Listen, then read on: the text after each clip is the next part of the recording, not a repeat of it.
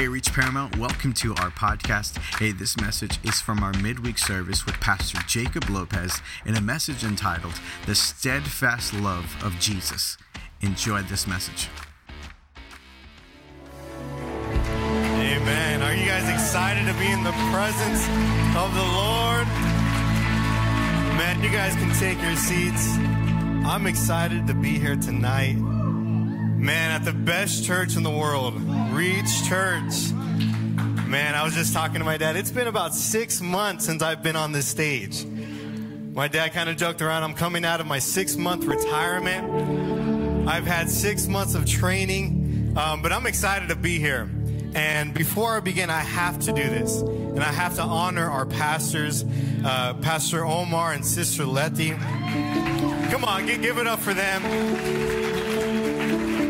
It's amazing to see this church grow. It's amazing to see the type of culture this church has. And I, I want to honor the pastoral staff, uh, Pastor Isaac, John, Evangelist John, and Pastor Rob. And lastly, I, I can't forget this. She knows I do, I do this all the time. I want to honor my beautiful wife, Linda. Man, she is amazing. And also, I want to honor her mom, Mata, my mother-in-law, for being here tonight. Man, if you don't know already, we're expecting our first child, our first daughter, Natalie Grace. And man, we can't be so we can't be more excited to meet her. Uh, we're getting ready to enter this new season of, of, of, of parenthood, this new season of life. And I'm going to be a little bit honest with you tonight. Is that okay? During this season of our life, it's been a little bit time consuming. It's been very busy. We've had multiple things come in our life, and we've had to deal with some obstacles. We've had to deal with some certain things in our life where we just kind of felt it like it was one thing after another. You guys ever felt like that before? Remember just sitting there thinking, man, is this is this gonna end, Lord? And I remember going through thing after thing. And on Saturday we went to this we went to this leadership seminar. And I went with, with, with an open heart. And I and I was sitting there and I heard the speaker say this. He says, when you have a lot going on, when you're trying to balance different things in your life, don't focus on the pressure point. Instead, fix your eyes on Jesus. Because when you fix your eyes on Jesus, then you'll realize you'll be able to carry a little bit more than if you were not fixing your eyes on Jesus. And in that moment, it just it just hit me. It hit me that I was in a sense taking my eyes off of Jesus in that moment. And I realized that I started to feel like I couldn't handle it anymore. You ever felt like that? Where you have the weight of the world on your shoulders? Let me tell you, the moment you begin to fix your eyes on Jesus is the moment that He changes everything. You see, when you fix your eyes on Jesus and, and Him alone, then all you see is Him. All you see is the faithfulness of God.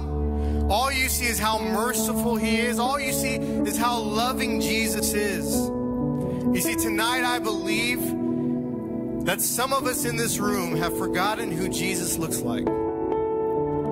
Some of us in this room have forgotten who Jesus is because we've taken our eyes off of him. Our view of life, our circumstances, our perspective becomes overwhelming now because our eyes are taken off of him. See, tonight, I, I want to encourage you tonight. Is that okay? I want to remind you a little bit on who Jesus is. And tonight I want to talk about the steadfast love of Jesus. You see, the word steadfast means firmly fixed in place, immovable, meaning that it stays the same, it doesn't change. See, this is a perfect description on how Jesus loves us. His love for us never changes. His love is constant. It never moves. Lamentations chapter 3, verse 22, it says, The faithful love of the Father, or the love of the Lord, never ends. His love for us remains and never changes. And I want to talk about three things on how the steadfast love is constantly doing three things to us. He's constantly pursuing us, He's constantly transforming us, and He's constantly sustaining us. I want you to turn your Bibles to Luke chapter 15, verse 11, and we're going to read from verse 11 to 24. And I'm going to read it right now, and this is going to be my main scripture. In Luke chapter 15, verse 11, it says, There was a man who had two sons. The younger one said to his father, Father, give me my share of the estate. So he decided his property between he divided his property between them. It says not long after that the younger son got together all he had, set off for a distant country, and there squandered his wealth in wild living. After he had spent everything, it says there was a severe famine in the whole country, and he began to be in need. It says, so he went and hired himself out to a citizen that country, citizen of that country, who sent him to his fields to feed the pigs. It says he longed to fill his stomach. He was so hungry with the pods that the pigs were eating, but no one gave him anything. It says when he came to his senses, when he came to his senses, he said this, how many of my father's hired servants have food to spare? And here I am starving to death. I will set out and go back to my father and say to him, Father, I have sinned against heaven and against you. I am no longer worthy to be called your son. Make me like one of your hired servants. So he got up and went to his father, but while he was still long a way off, his father saw him and was filled with compassion for him. And it says he ran to his son. It says he threw his arms around him, kissed him. The son said to him, Father, I've sinned against heaven and against you. I am no longer worthy to be called your son. But the father said to his servants, Quick, bring the best robe and put it on him. Put a ring on his finger, sandals on his feet. Bring the fattened calf and kill it. Let's have a feast and celebrate. For the son of man, for, for the son of mine was dead and is alive again. He was lost and is found. God's love is constantly pursuing us. Can we pray? Father, we thank you, Lord. God, we thank you for your Holy Spirit meeting us even now, Jesus. Father, I pray that every word that I speak, God, that they would hear your voice, God, and not mine. Father, I pray that you'd begin to prepare every heart, God, every mind, Jesus, Lord. God, that they would get the revelation that you want them to receive, Jesus. And Father, we give you all the glory and all the honor in Jesus' name. Amen and amen. I think we're going to change the mic right now. Thank you. Hello, can you guys hear me? Let's sing off that reverb. Are we good? All right. Number one is this God is constantly pursuing us. God's love is constantly pursuing us. You see, this story in the Bible is, is probably one of the most popular stories in the Bible and, and ultimately one of my favorites. And we have Jesus is he's telling this parable to describe, and he's telling this parable and describing our relationship between us and the Father. You see, the youngest son wants his share of his inheritance now. And as I read that, I begin to think, Usually, when you get your inheritance, somebody has to die. Right? Usually, when you get your inheritance, either either your a family member dies and or, or your parents die, and I begin to think he started to ask for his inheritance even now before his father had passed away. But I, as I read this, that's not what threw me off. What threw me off is, is his father's response. It says after after the son asked for his portion, it said this the father immediately began to divide the portion between the brother and, and, and him. I started to think, man, if I ask my dad, Dad, I, I know you I know you haven't passed away yet. I know I know you got a lot of years left in you, right? A lot of years. But you know, I kind of want to buy some things. Yeah, Dad, I don't know if you know I'm having a baby soon.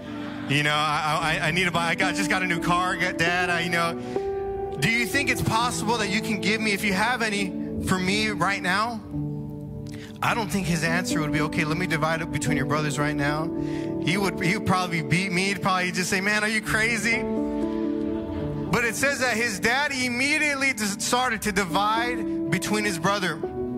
You see, there's something different about our Heavenly Father than our earthly Father. You see, our Heavenly Father will ultimately let you do what you want to do. You see, Jesus will never force you to do anything. Although He's going to guide you, He's going to lead you where you should go, it's a hard decision. We get to choose what we want to do. But let me tell you, the reality is this every decision that we make has a cost to it. Every decision that we make, we will reap what we've sowed. So we have this son, he makes that decision I want my inheritance now.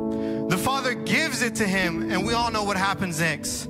He ends up, he ends up blowing it all. He wastes every bit of money that he had instead on wild living. He wasted it on his friends. He's partying. He's drinking. He's doing all these things. And he wastes everything that he has. He now finds himself in a place where he's so hungry that the pig's food looks good to him. He's so hungry that he has nothing left but the pig's food. He, he finds himself in a place where he has nothing. He finds himself in a place where, where he lost it all. That there's no, that there's no way out pretty much. And I love what it says, and I had, and I repeated this twice. It says, all this had happened. He's there with the pigs, and then it says this: He came to his senses. He came to his senses and finally decided that the only place I can go back to is the Father. You see, in a moment where he had lost everything, in a moment where he blew it, it says that he sinned against his father and he felt like he had no hope. Then it says he came to his senses, meaning that he's now in his right mind. You see, it took him all the way to get to his very end where he felt like he had nothing left in a time of desperation to finally come back to his senses. You see, I believe God will sometimes allow us to get to a place where we have nothing left. He'll allow us to get to a place where we feel like we can't go anywhere else to finally have us come back to our senses. He says he comes back to his senses and realizes that the only place he can go back to is his father. And I love this story. It says that he decides to go back to his father and says on his way out, it, it even says as he was far away, his father was there and he's seen him. And it said that his father was full, full, full of compassion. And it said that his father ran towards him. He ran towards him and embraced him with a hug and a kiss. You see, without hesitation, his father pursued his son because he came back. His father pursued his son because his son came back to his senses. You see, I believe in order for God's love to pursue you, sometimes He needs to break you a little bit. You see, the younger son had everything he'd ever wanted. He wanted to go out and, and have that amount of money, and he did it, and the father let him. But let me tell you, the only reason he came back to his father was because he lost it all. The son realized that he was nothing without his father. The son realized that he wasn't where he was supposed to be that he now comes to his senses to come back to the Father. I'm here to let you know that Jesus can't pursue you until you have nothing left in your life. Jesus won't force you to do anything. You see, I tell, I tell the youth this all the time. It says, Your parents can force you to come to church, but they can't force you to serve them. You see, that's the reality of this is God won't force you to do anything. He won't even force you to not make a bad decision. But until you realize that without God you're nothing, until the walls of your life are broken down, until the only thing left in your life is Jesus, then you're hindering yourself from God pursuing you. You see, He can't pursue you unless everything you have, unless everything you've ever wanted is gone. Jesus said, You're either with me or you're against me.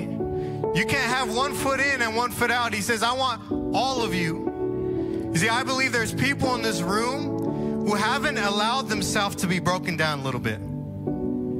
You haven't allowed Jesus to be the only thing left in your life. Instead, you've been building up walls. Instead, you've been taking in all the other things let me ask you maybe you've been wondering why you're going through certain, circumstances in your life. Maybe you're wondering, like I was, God, why does it keep happening to me? Why is it one thing after another? But let me tell you this are you still feeling empty and lost? Is still nothing changed in your life? Let me ask you have you come to your senses yet? Have you fixed your eyes on Jesus and not on the circumstances? See, I believe some of us tonight are still operating in our wrong mind. We're still allowing the pain, the trials, the circumstances that we're going through, and we're allowing it to go to waste. See, I believe some of you are, are running from God. Some of you are on the run. Some of you know that God is calling you. Some of you know that Jesus wants to love you again. Some of you know that you need to have a relationship with God, but you haven't come to your senses. Countless times we read in the Bible about people who are running away from God. People who haven't come to their senses, and at the very last moment where they have nothing left, now they decide to come to their senses. We look at Jonah, right? Jonah's called to go and preach to the people of Nineveh. But you know what he does? He disobeys God and ends up running in the wrong direction. And we know what happens, right? He ends up getting swallowed by a big fish. And he's in there for three days. And it says, now he finally comes to his senses and he starts to cry out to God. And in that moment, God rescues him. We have Samson who totally ignored God and the promise that he made to him. He falls into sin with, with a girl named Delilah. She gets him to compromise his promise and cuts his hair, and he, he's now captured by the Philistines says the Philistines end up gouging out his eyes, and Samson finds himself chained up, nowhere to go, can't see. And at this moment, Samson finally comes to his senses. Finally comes to his senses and cries out to God to meet him there. And you know what happens? God meets him. God restores him. In all these stories, people have come to a place where they have nothing left. People have come to a place where all they have is Jesus. And it's in that moment that God finally pursues them. It's in that moment that God is finally allowed to love you. Sometimes God will break you down in order to pursue you if that's what it takes. You see, His love is constantly pursuing you so much that He'll use your moments of failure He'll use your moments where you have nothing left, where you blew it, to ultimately lead you back to Him. You see, the problem with some of us is we go through all these heartaches, right? We go through all these failures, all these hard times in our life just to end up the same. We go through everything. We have heartbreak. We go through some tragic events in our life. But we stay the same and we miss that God is trying to pursue us. We miss that God has been there all along chasing after you. But he can't pursue you if you, unless you have something on the side. Until you've given it all up to, for God, he can't pursue you. Man, if we can only learn that God is trying to pursue us. If we can only learn from our, from our past mistakes, if we can only learn and come to our senses rather than repeating the same cycle over and over again. See, I love, I love the way my dad says it. It says it's better to learn from the instruction of others rather than from experience. Man, I'm here to encourage you. Let his love pursue you. Don't allow the moments of emptiness, don't allow the moments of heartache to go to waste. You see, His love is steadfast, is constantly pursuing us. But it's the moment that we take our eyes off Jesus that we start to lose our senses. You see, it's the moment where we decide to come back to Jesus. It's in that moment that we realize that He was pursuing us all along. But all he's waiting for you to do is, is to give up everything. All he's waiting for you to do is to come to a place where nothing else will satisfy you besides him. See, God's love is steadfast. It's constantly pursuing us, but not only that, His love is constantly transforming you.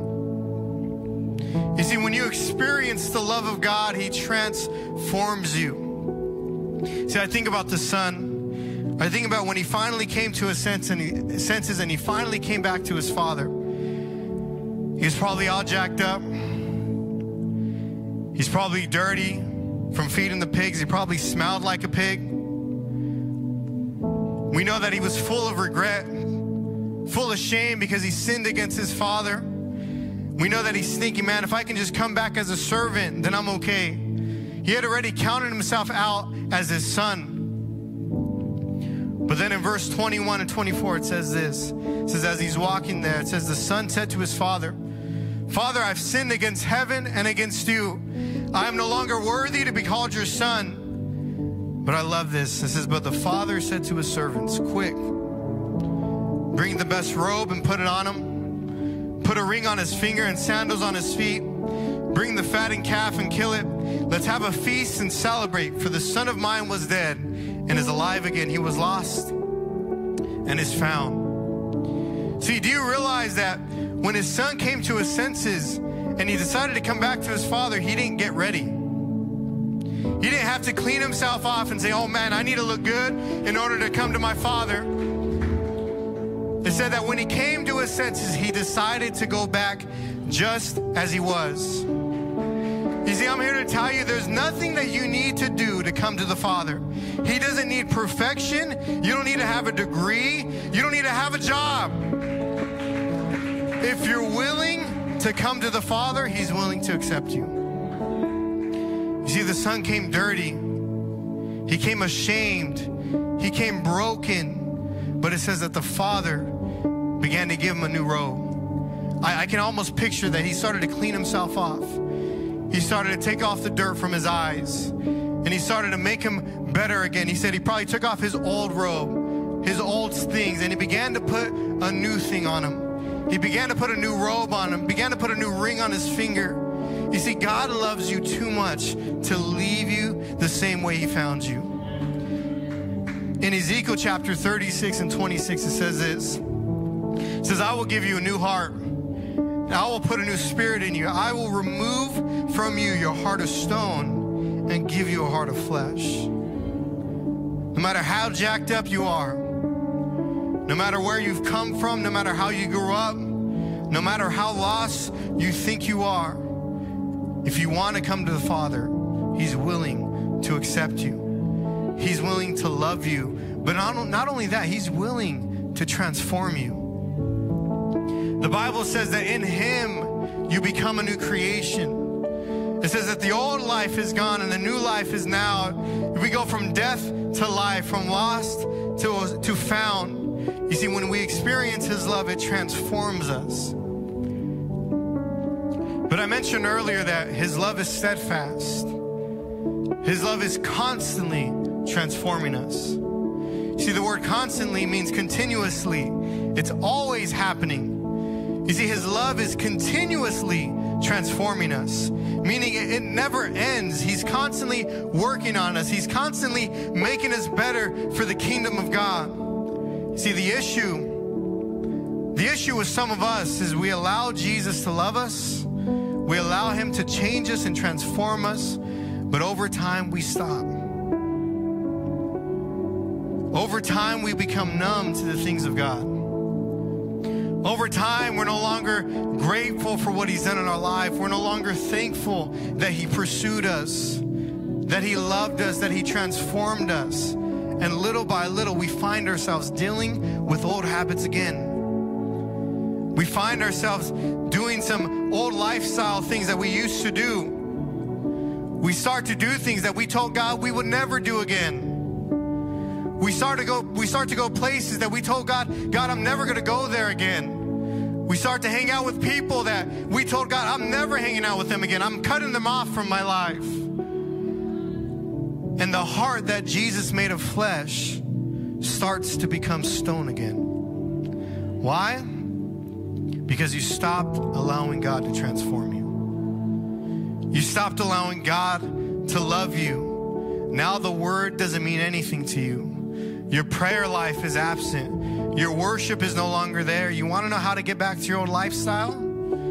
Stop reading, stop praying, stop worshiping, and you end up as the same person you were when you met Christ.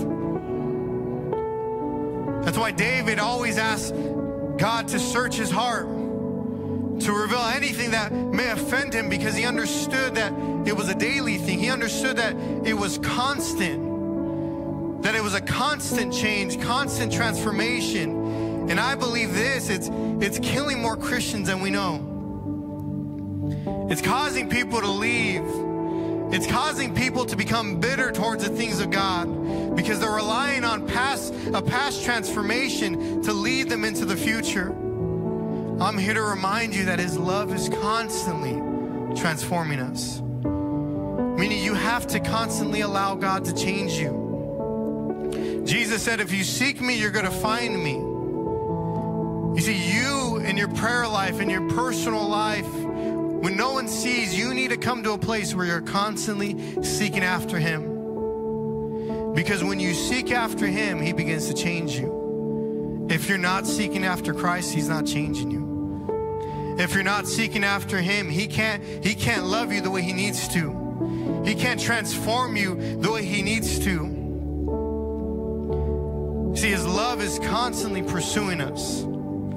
It's constantly transforming us.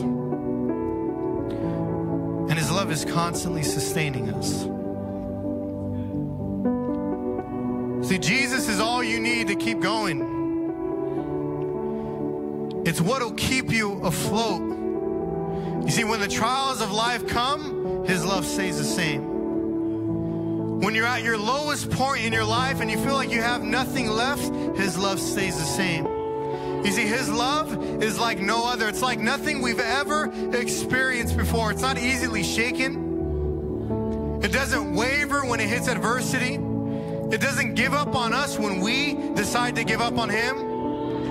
In Isaiah, in Isaiah chapter 54, verse 10, it says, For the mountains may move and the hills may disappear, but even then, my faithful love for you will remain. It says, My covenant of blessing will never be broken. Says the Lord who has mercy on you. I'm going to have the worship team come up, Omar.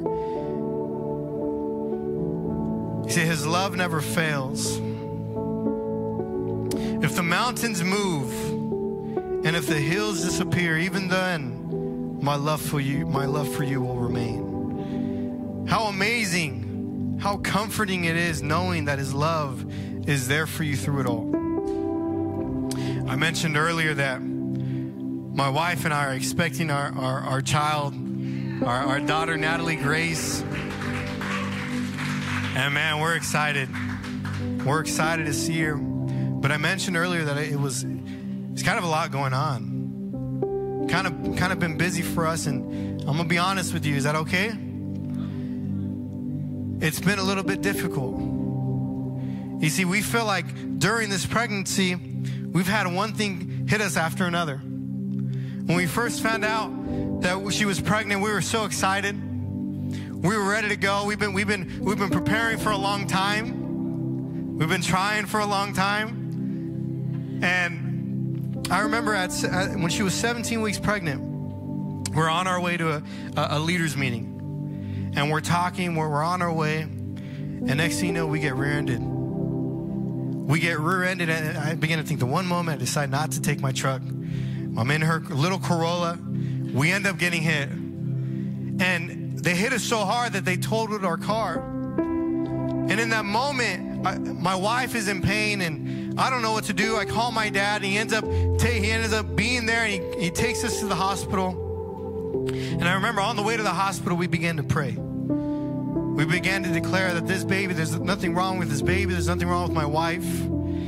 And we go there, we're at the hospital for a couple hours, they check her, finds out everything's good. And we're, and we're so thankful and we're so grateful to God. And fast forward a couple weeks, she ends up having um, an ultrasound done, an, an ultrasound done, and they end up seeing some things that may be wrong with the baby certain things might not be developed correctly. And in that moment, we don't know what to do. In that moment, there's really nothing we can do but pray. It's all we've ever known, it's all we've ever done. So we're going to keep on doing this. And in that moment, we start to pray and we start to trust God. And a week later, a doctor calls and says, You know what? I, I don't know what the nurses were looking at. I don't know what they saw, but everything seems to be okay with your baby. And man, you guys can give praise to Jesus. And I remember, I remember being so excited. And I remember telling Linda, see, God is good. God is faithful. He's faithful. We tr- we're going to trust in Him no matter what. And just two weeks ago, we get a call from the doctor again. And the doctor is basically saying that our baby, our baby's small. Now, obviously, we're not very big people, but they, but they start to see that that the baby's not where it's supposed to be. And the baby's a little bit too small, and the doctors begins to tell Linda maybe I, we don't know the reason, but we feel like she's not getting enough nutrients. She's not getting what she's supposed to get, so that that's why she's small. And so the doctor begins to tell us we're gonna need to we're gonna need to induce you on the 26th of this month. We're gonna need to induce you because we can't wait. We can't wait three more weeks because if we wait three more weeks and the baby is malnourished, it's gonna be a problem. And pretty much the doctor is telling us that unless this baby grows over two pounds in two weeks, then you're going to be induced this Saturday. And the doctor began to tell us it's probably not going to happen because two pounds in two weeks is not something you hear every day. And I remember just sitting there in shock, gathering all my thoughts, trying to figure out what, what's going on, trying to trying to really just pray. And I remember, you know, obviously, I'm, I'm the husband, so I'm strong for my wife. You know, it's going to be okay, babe. We're going to pray. But I remember sitting there like, man, God, why does it feel like it's one thing after another, God? Why do I feel like something's wrong? You tell me to put my faith in you, God, but look at what's happening. And I begin to, I just begin to pray. And I began to ask the Lord, God, I need you to help me. God, I need you to help our situation. And the whole time we're, we're feeling scared. The whole time we're anxious about what's going on. And but we begin to, to talk to each other and we begin to say that we're gonna trust God. We're gonna allow Him to sustain us. We're gonna depend on Him because that's all who we can depend on. And today, today we're we're at Target, right? And Target's the best. I love Target now. We've been getting everything for the baby.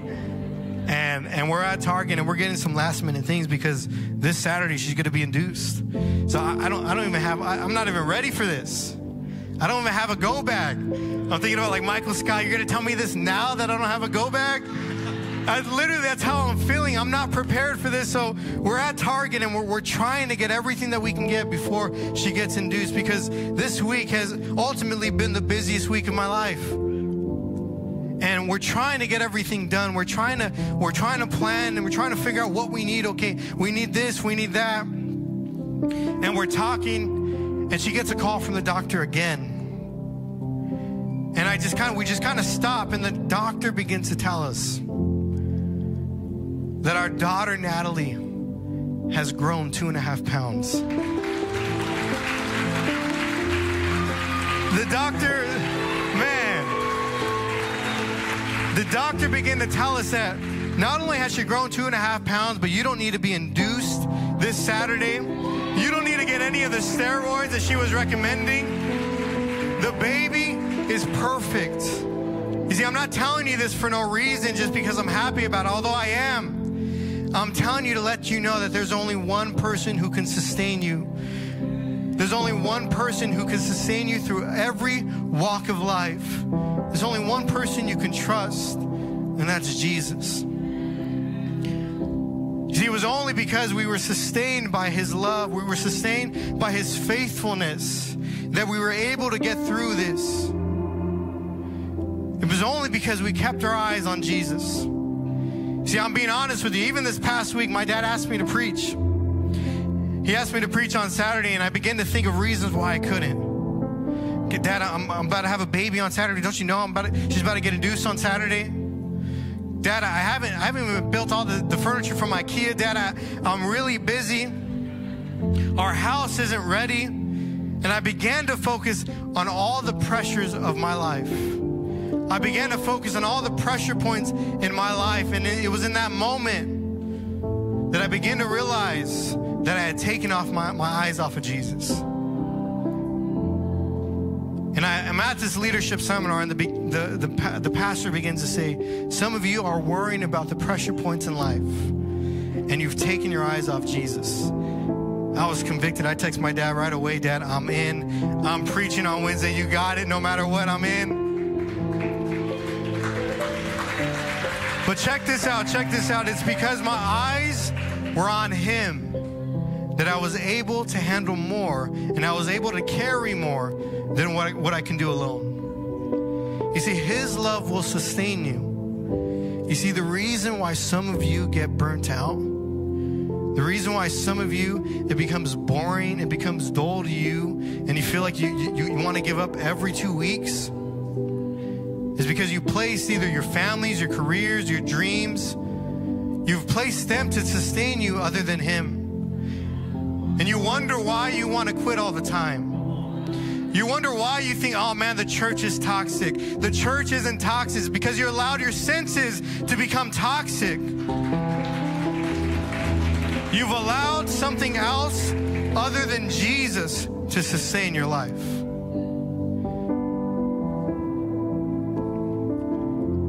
Jesus will sustain every walk of life in your life.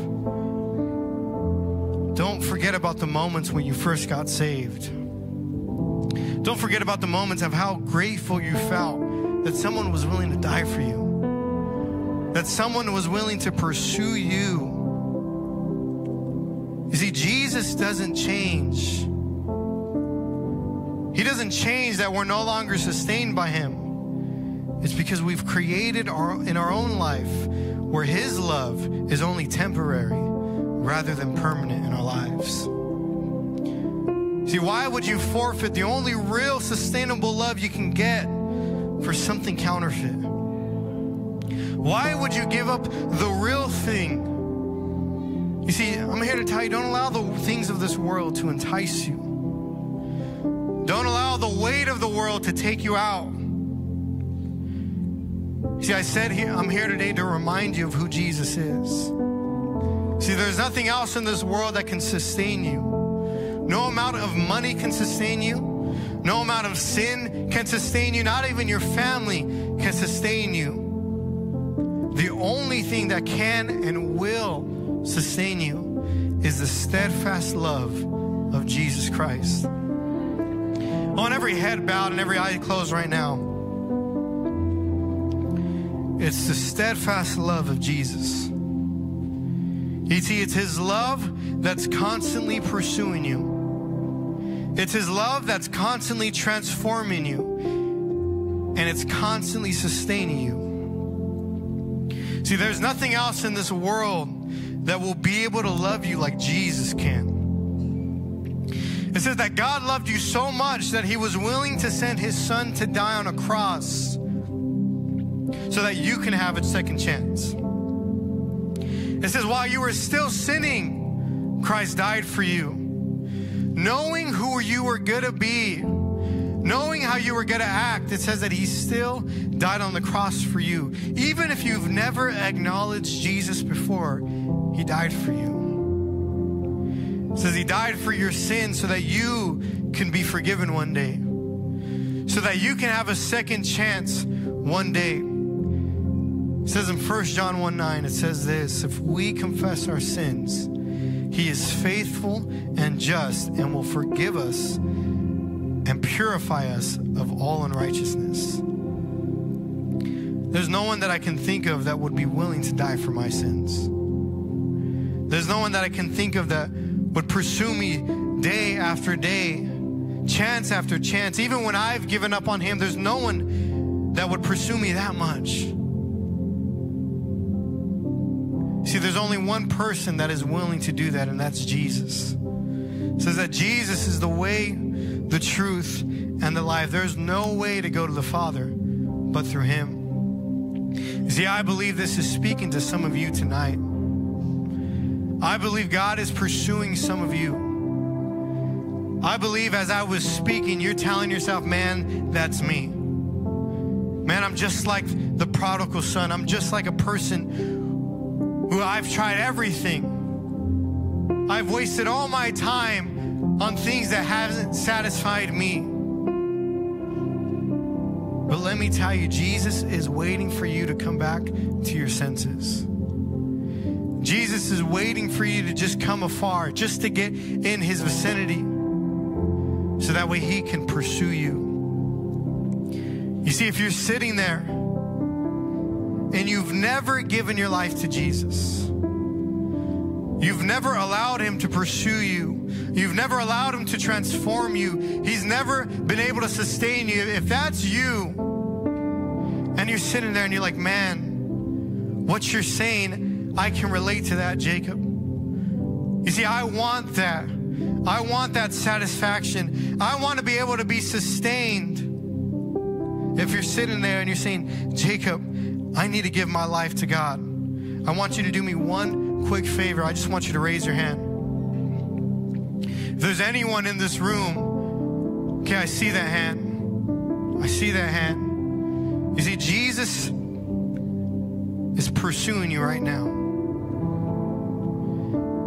Jesus is ready to love you.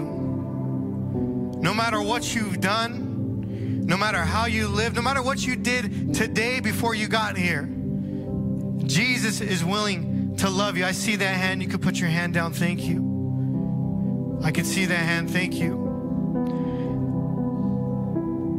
We're not going to move quickly in this because this is the most important call of tonight. You see, I believe Jesus is in this room. I believe Jesus is speaking to every individual in this room, especially if you've never given your life to Jesus. Maybe you're sitting here and you once served the Lord. You once used to be on fire for God, but you've fallen away. You've lost your senses and you found you find yourself in a place where you have nothing left. You find yourself in a place like this son where you're lost, you're broken, you're dirty, you're ashamed. I'm here to let you know that Jesus wants you to come back. That he's just waiting for you to come back to your senses so that he can pursue you. If you're sitting there and you want to recommit your life to Jesus, I just want you to do me a, a, quick favor and just raise your hand. Raise your hand if you haven't already. I see that hand. People are willing to make a change in their life. Let me tell you, there's only one person that can satisfy you. There's only one person that can fulfill your every need in your life, and that's Jesus. So if you're here tonight, whether you used to serve him or you've never served him, served him before, I just want you to raise your hand if you want to accept Jesus in your life. All right. For those of you that raise your hand tonight, I want you to do me some, I want you to do me a favor. I want you to look at me. You mean that? Mean that? You mean that in the back? To my left, you mean that? I'm going to ask that you, you stand up and you meet me at this altar. If that's, if that's you, I'm going to ask that you come and meet me at this altar. I want to be able to pray with you. For those of you, maybe you come with a friend, I want you to come with them. So I'm going to ask that you guys come up to the altar. If, you've if you raise your hand, if that's you and you want to accept Jesus in your life, I want you to come forward.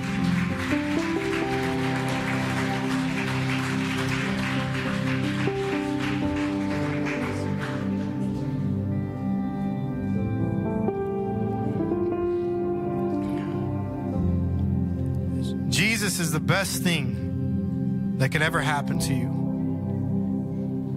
He's the only thing that will satisfy your every need. Here to let you guys know that Jesus was pursuing you. That in this service, it wasn't for nothing. that I, I wasn't just talking to random people. I believe Jesus was speaking to every one of you tonight.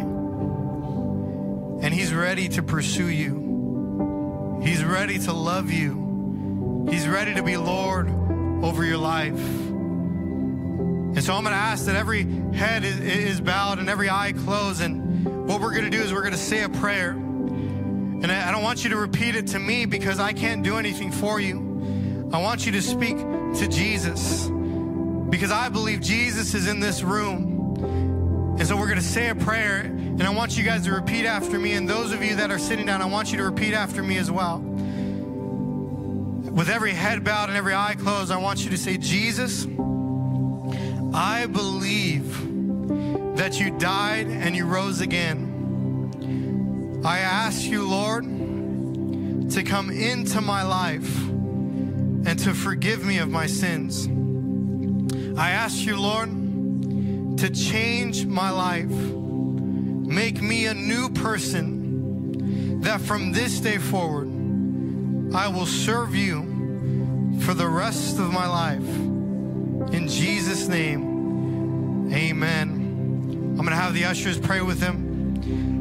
I mean, geez, some people just gave their lives to Jesus. This is the most important time of the service. Why don't we all stand to our feet right now? See, I believe Jesus is speaking to people right now. I believe Jesus is challenging some of you, challenging you to let the Lord pursue you, challenging you to let the Lord transform you, let the Lord be able to sustain you. If that's you, if, if anything I said, I want you to come to the front. I want you to come to the front right now. If God has been speaking to you, God wants to challenge some of you tonight. God wants to meet you here at this altar. Don't even think about it. Don't even hesitate. If the Lord has been speaking to you with anything that I've said, I want you to come to the front. Father, we thank you, Jesus. Father, we pray right now, Lord, that you would meet us here, Jesus. Father, we pray, Lord, God, that we come back to our senses, Lord. Father, that we come back to our senses, Lord, to allow you to pursue us, Father. Father, we pray right now, Lord, and we repent, Jesus, if we've allowed anything to sustain us other than you, Lord. Father, we pray right now, Lord, that you would be in this place in Jesus' name. Thanks so much for listening to this message from Reach Church Paramount. To stay connected with us, follow us on Instagram or Facebook at Reach Paramount. To give and support this podcast and ministry, visit our website at reachparamount.com slash give.